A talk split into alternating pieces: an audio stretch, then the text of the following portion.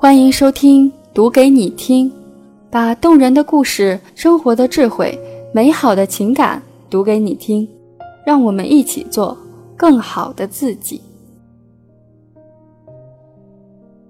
张爱玲，纵然生活爬满虱子，依然活出高级美。文章来源：简书，作者：冬月渐暖。一提起张爱玲，那个从民国走来的惊世才女便浮于眼前。有多少人为她的美貌展颜，亦有多少人为她的才学倾倒。她是民国活得最高级的传奇女子。有人说，张爱玲的一生是一个苍凉的手势，一声重重的叹息。我却羡慕他面对生活的宠辱不惊，羡慕他按照自己的方式活出恰到好处的高级美。一，不幸童年，初露才华的高级美。生命是一袭华美的袍，上面爬满了虱子。张爱玲无疑是美的，大红唇花旗袍是她的偏好。一颦一笑皆是风情，那是一种越看越美到骨子里的高级美。他才情傲人，十二岁发表短篇小说《不幸的他》，十九岁成名，多部小说被奉为经典，拍成电视剧，拍成电影。每一个人物都深深印入读者观众的心中。他写旧中国几世同堂的矛盾。写姨娘、太太、小姐、少爷们的生活，写这些鸡毛蒜皮的小事，写这些不入流的文化。他用一支笔杆，独辟门径，将这些旧家庭的文化呈现在人们眼前。然而，他绝妙的才华却也遭受着那个显赫的家庭带来的冰冷感。他的祖父张佩伦任督察院左副都御史，祖母李菊藕是李鸿章的女儿，父母原是一对恩爱夫妻，也是过过一段幸福的日子。然而好景不长，父亲花天酒地的生活致使母亲离家出走，于是父亲再娶，家里却没有了安宁生活。张爱玲与继母的感情并不好，污蔑打骂的情况不在少数，连父亲也不信任她，甚至会对她拳打脚踢。我觉得我的头偏到这一边，又偏到那一边，无数次，耳朵也震聋了。我坐在地下，躺在地下了，他还揪住我的头发一阵踢。这个空有显赫之名却满目荒凉的家庭摧残了他，也锻造了他。一九三八年的一个深夜，他逃离了那个爬满虱子的躯壳般的家，渴望能够从生母那里汲取一丝温暖。现实，却狠狠地给了他一巴掌。他的母亲自私且冷漠，对他如陌生人一般。在日渐拮据的生活中，母女之间仅剩的一点感情渐渐被吞噬。当张爱玲转入香港大学，并获得了八百元港币的奖学金时，母亲竟把奖学金拿去打麻将，在输得一文不剩之时离开了香港，两个人的感情就此中断。张爱玲在《小团圆》里写：“我觉得一条长长的路。”走在了尽头，用金钱铸就的感情，铸就的家庭，在这一刻全都消散了，悄无声息的，却又掷地有声。他从未真正体会到家庭的温暖，童年的痛楚，长大的艰辛，就像是深深扎根于心中的一根刺，看不见，摸不着。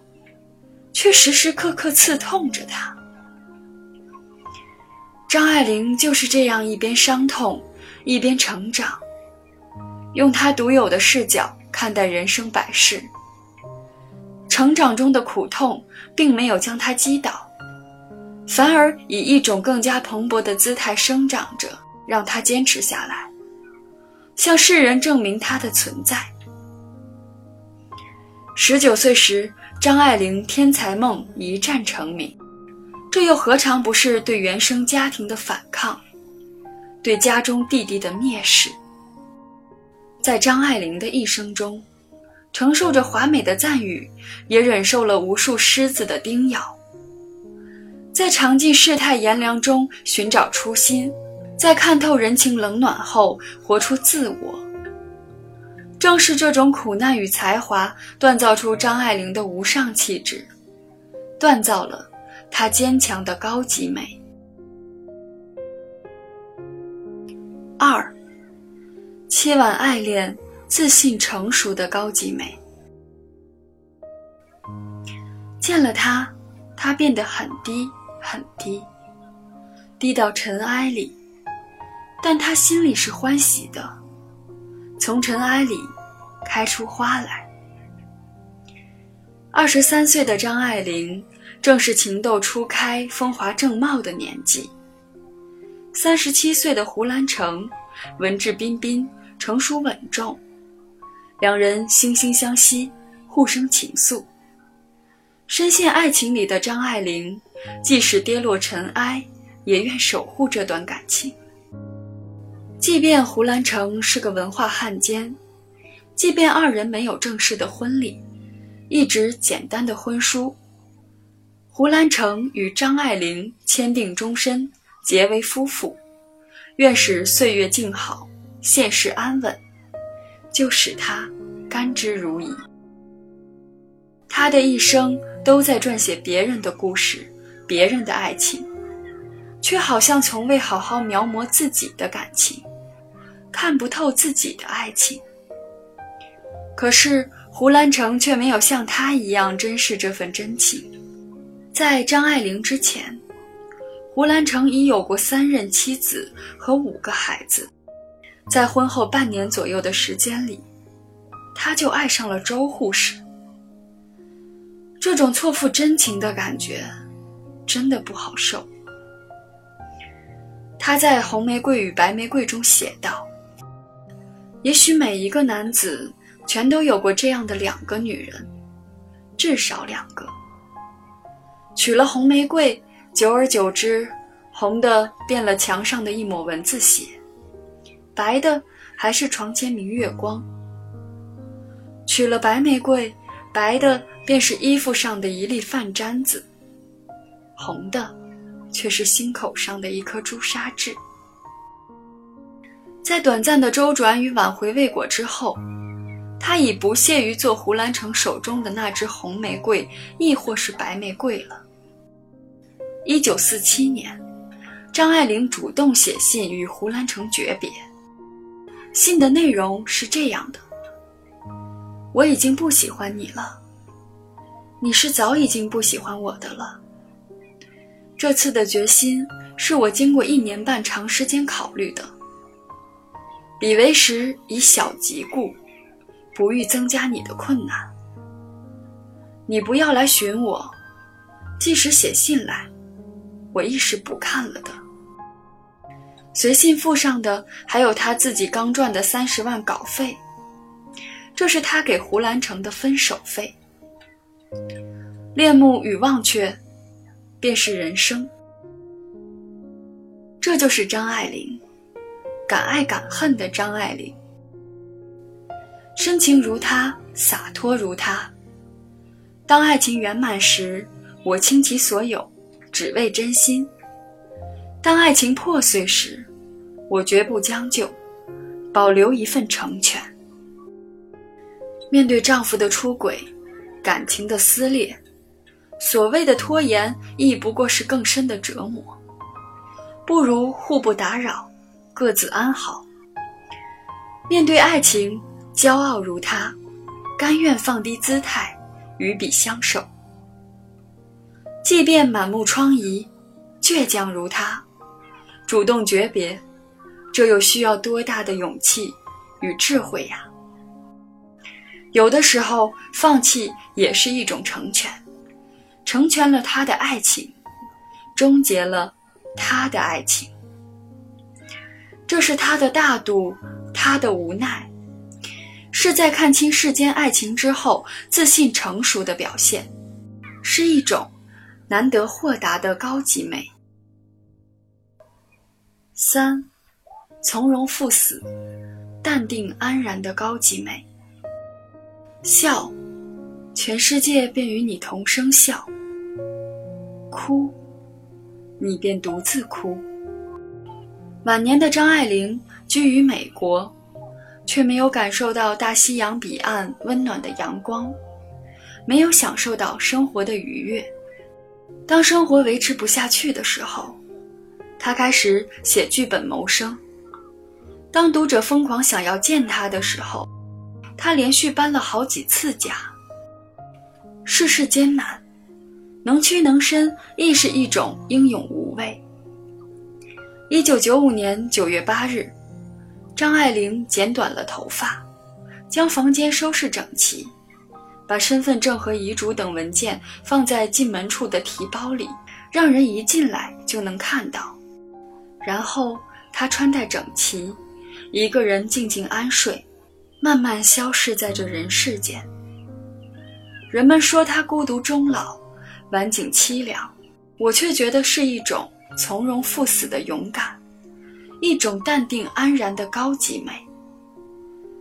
我们读张爱玲，读她的寂寞冷清，读她的世俗繁华，读她特有的高级感。面对童年的不幸，她坚持写作，坚持用才华。编辑每一个妄想打压他的刽子手。面对凄婉的爱情，他用心守护，自信大胆的予以了断，毫不将就。面对晚年的困厄，他从容赴死，淡定安然地离开尘世间。余秋雨在张爱玲之死中说：“他死得很寂寞，就像他活得很寂寞，但文学并不拒绝寂寞。”是他告诉历史，二十世纪的中国文学还存在着不带多少火焦气的一角。正是在这一角中，一个远年的上海风韵永存。他生活于孤寂之中，却用笔尖挥洒灵性，照亮黑暗。面对一大堆纠缠的狮子，却也奋力穿上那件华美的袍，展现自己的高级美。滚滚红尘，来去皆空。他忠于自我，忠于灵魂，用自己独特的方式铸就了民国女子一生的传奇。